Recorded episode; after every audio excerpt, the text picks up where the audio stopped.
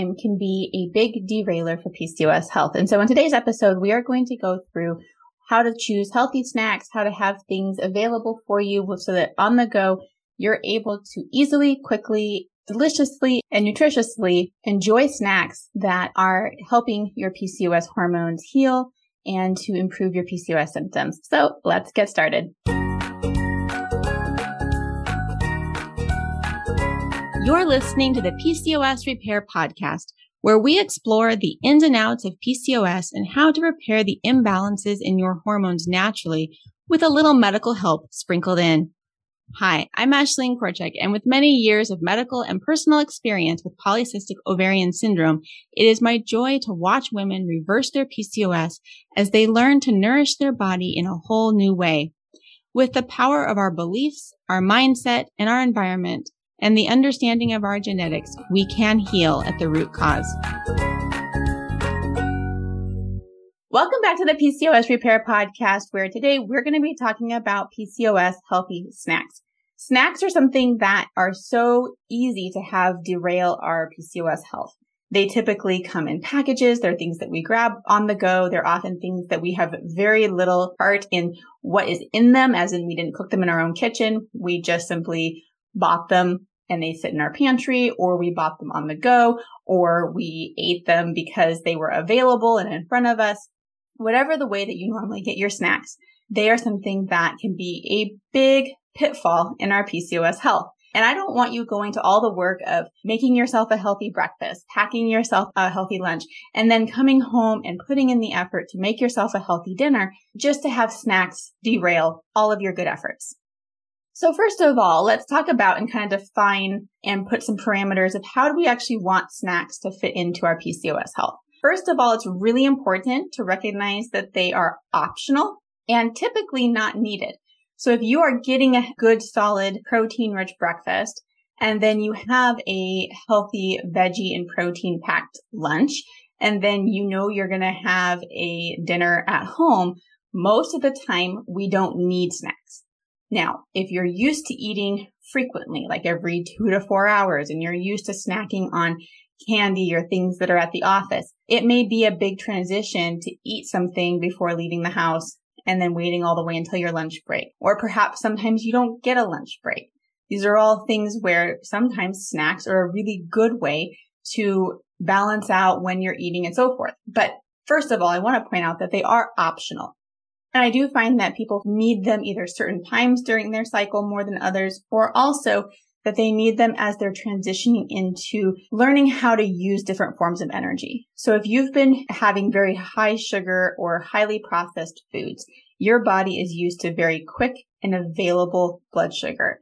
So if we eat crackers or if we eat some sort of packaged snack like a granola bar or something like that, our body can very quickly take that food and turn it into glucose, meaning that our body is able to get energy really quick and it doesn't have to work very hard for it, but it crashes soon after. So it conditions us to eat again in the near future.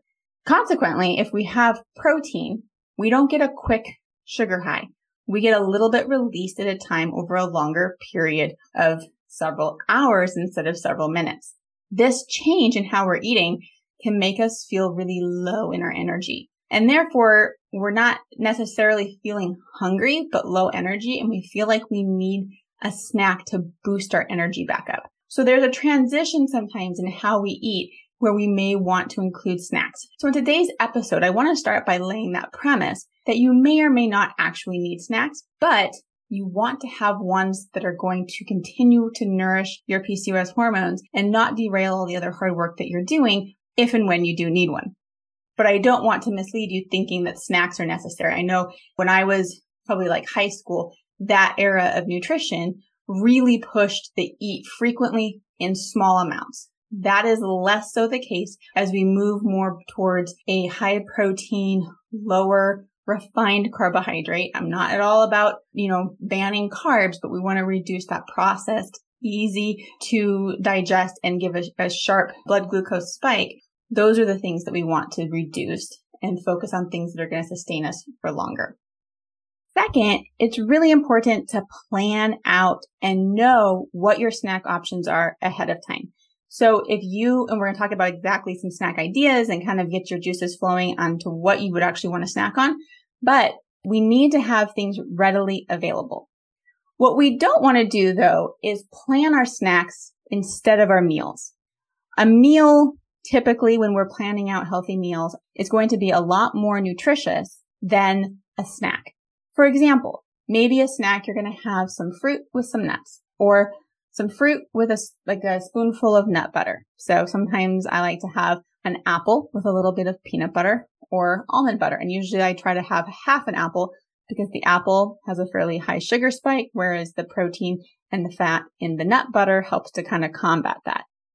However, I want to point out that the apple with the nut butter is not going to be as nutritious as a variety of greens in a big salad with lots of vegetables, maybe some pumpkin seeds or other types of nuts, a well chosen dressing that has lots of good fats like avocado oil or olive oil, as well as some protein like some chicken or salmon on it, or even some steak strips.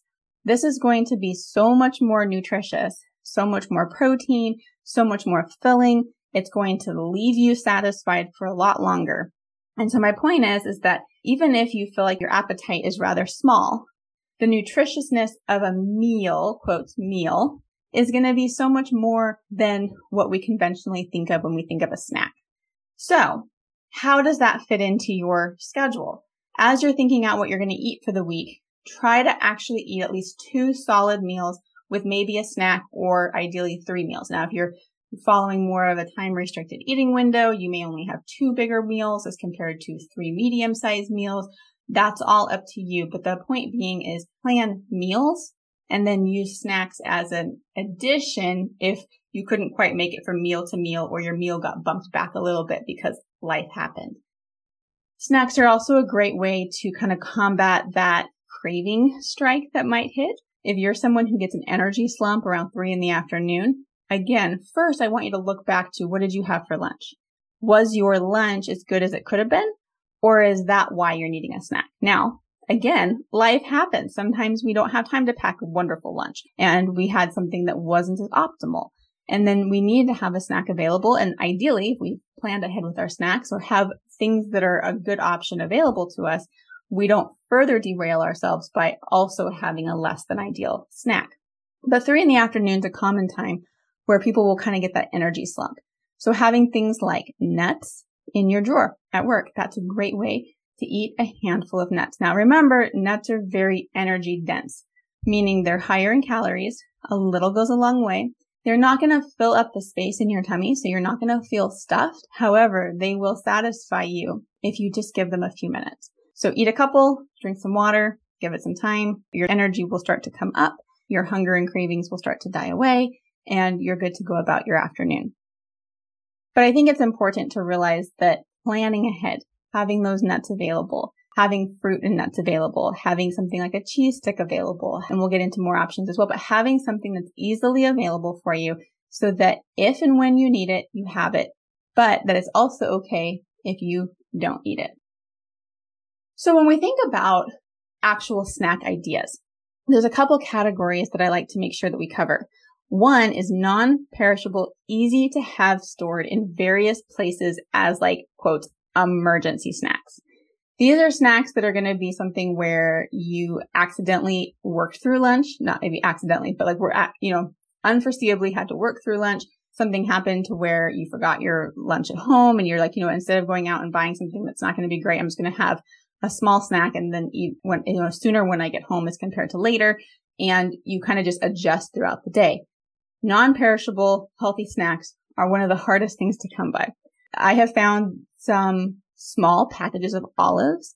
Lots of different flavors, kinds of olives. They're salty, they're savory. They have really great fat in them. They're very low process.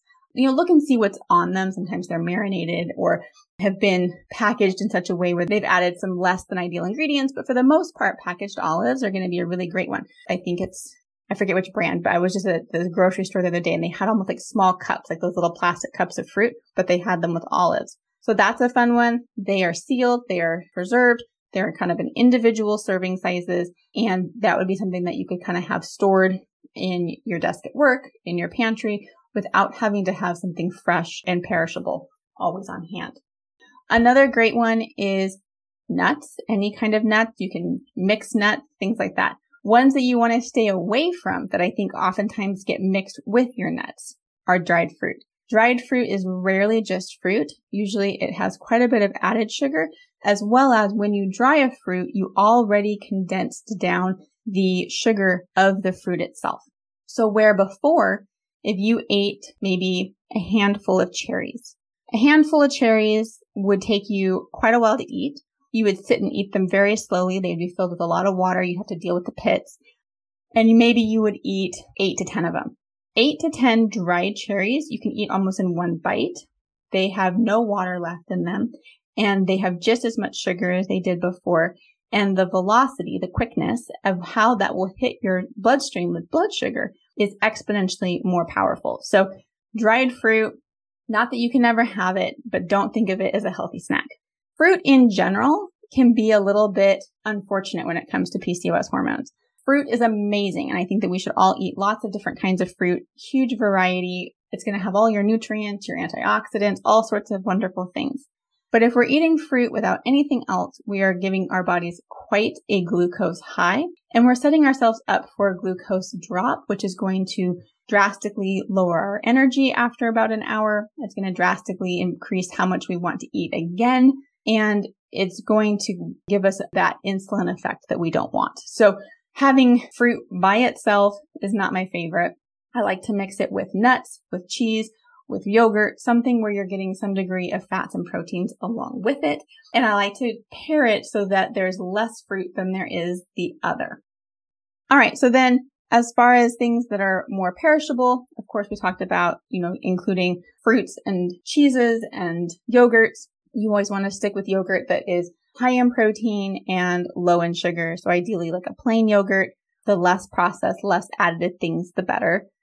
Also, veggies are a really good one. This is a really great place to get your veggies in. You can have hummus or you can make some sort of veggie dip that has a good amount of healthy oils and fats in it, lots of seasoning so that it makes your vegetables really yummy. A hard boiled egg is an amazing snack. It may not be something that you are super excited about because it's kind of boring. If you bring some hard boiled eggs, you can peel them before. I used to do this when I had to commute to work. And so I was out of the house about 10 to 12 hours a day. I used to have baggies with two to three already peeled hard boiled eggs. And I would just get up in the morning and I would peel them while I was, you know, kind of drinking some coffee and talking to my husband. And I would just put some baggies of boiled eggs together. I didn't want to mess with the shells while I was on the road or while I was at work. So I would just have some eggs ready to go yes, they're not super like delicious or exciting. They're very good, but they're not like exciting. Um, like veggies and hummus to me seems a lot more interesting. But those eggs, like there was no hunger. There was no cravings. I felt great. So there's definitely a place for just getting something to make you feel good and to kind of give you the energy that you want to run on the rest of the day. You can make some homemade energy balls. Just be careful. A lot of the recipes out there call for a lot of maple syrup or they're made with like a base of dates or raisins. So again, dates are dried fruit, but they're dried fruit that have so much more sugar than other dried fruits. So think of anything with dates in it as a dessert. Not that you can't have it, but think of it as a dessert. Uh, but you could make, you know, egg muffins. You can make all sorts of things that you could make ahead of time that would allow you to have something portable that you can take with you for a snack. I also love pickles. I like string cheese. I do have a couple protein shakes that I like. They are, I'll put them in the, in the comments. They're one that my husband had kind of found and liked that are sweetened with monk fruit. They do have whey in them. So if you're trying to stay away from dairy, these wouldn't be great, but those, but they can be okay. Protein bars, be careful. Just they're so processed and so much added stuff to them. Even if they're a pretty good amount of protein, just be aware that they're very processed, a lot of inflammatory ingredients in those.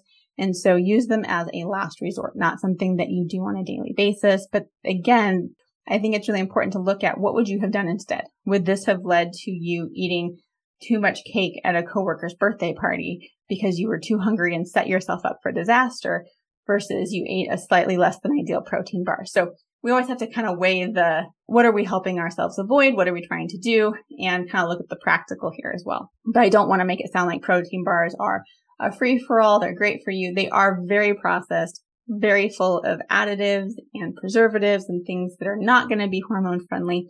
And they typically, there are some that have some pretty good protein amount in them, but typically their protein to carb ratio isn't like amazing, especially if they have any sort of added sugar or sweetener that has calories in it, they're really not going to be all that great. And the ones that don't have sweetener or the ones that have sweeteners that don't have calories in them, they typically can be a little bit upsetting to our stomachs. And we want to again limit how much of that we're getting. So just, you know, tread lightly with those ones. Okay. So as you can see, as we wrap up today, snacks and planning ahead and having a list of snacks that you really enjoy is very important. As you discover how your body relates to things, you're going to find which ones do the best for you. You don't need a huge variety, but you are looking for things that you can have readily on hand in case you need them. And ideally, if you're finding that you need snacks frequently, take a look back and see what is going on with your meals. Do you need to eat more at a meal? Is it that the snacks are more interesting to you? Because honestly, I kind of think that even though it's all natural, no sugar added peanut butter, that apples and peanut butter are definitely more tempting than a green salad sometimes with protein on it. However, when I eat the salad with the protein on it, I feel so much better throughout the day. I last without cravings, with better energy. I just don't have to think about food all the time. And so if you're constantly needing a snack, reevaluate what are you choosing for your meals? Are you eating enough of your meals? And what's going on with why you're choosing what you're choosing? Because sometimes we just have to be like, okay, look, I need to eat to fuel and nourish my body and then find times where I also eat for enjoyment. But the number one thing is because I want to feel good after the meal, right? We also want to enjoy what we're eating. So make your salad, you know, good. I've been having some really good salads this summer because everything is fresh and in season. And I've really been enjoying them. However, I never feel like making them. And so it's almost like I need someone to make them for me and then I can sit down and enjoy it. But that's not practical. I'm an adult. I need to make my own salads. But when I do make them, I really enjoy them. However, there is a hurdle. It's so much easier just to grab an apple and a spoonful of peanut butter. So kind of, you might have to unpack that a little bit and see where is it that you're getting hung up. But ultimately, know what snacks you have available. Know why you're having them. Have them when you need them. Focus on your meals. Snacks don't have to be super elaborate. They can be leftovers too. You could just bring a small amount of whatever you had from a previous meal it could just be some like meat that you have left over. It could just be some steamed veggies that you eat cold. Steamed veggies cold are actually really good. And that way you're getting some more of your actual meal, even if you need to space it out because you don't feel good if you eat too much at a meal. So lots of different ways that we can look at how we approach snacks. We don't need to make it overly complicated. We want to try to stay away from the overly processed, ready-made snacks that we can get at the grocery store. And until next time, I would love to hear from you and what are your favorite PCOS nourishing snacks? Send me a DM over on Instagram. You can find me at Nourished to Healthy. I look forward to hearing from you over there. And until next time, bye for now. Did you know that studies of PCOS epigenetics have shown that our environment can either worsen or completely reverse our PCOS symptoms? I believe that although PCOS makes us sensitive to our environment, it also makes us powerful. When we learn what our body needs and commit to providing those needs, not only do we gain back our health, but we grow in power just by showing up for ourselves. This is why I've created a guide for you to get started. My PCOS fertility meal guide can be found in the show notes below. I want to show you how to create an environment that promotes healing while still being able to live a life that you enjoy. This guide is completely free, so go get your copy now so that you can step into the vision that you have for your life and for your health.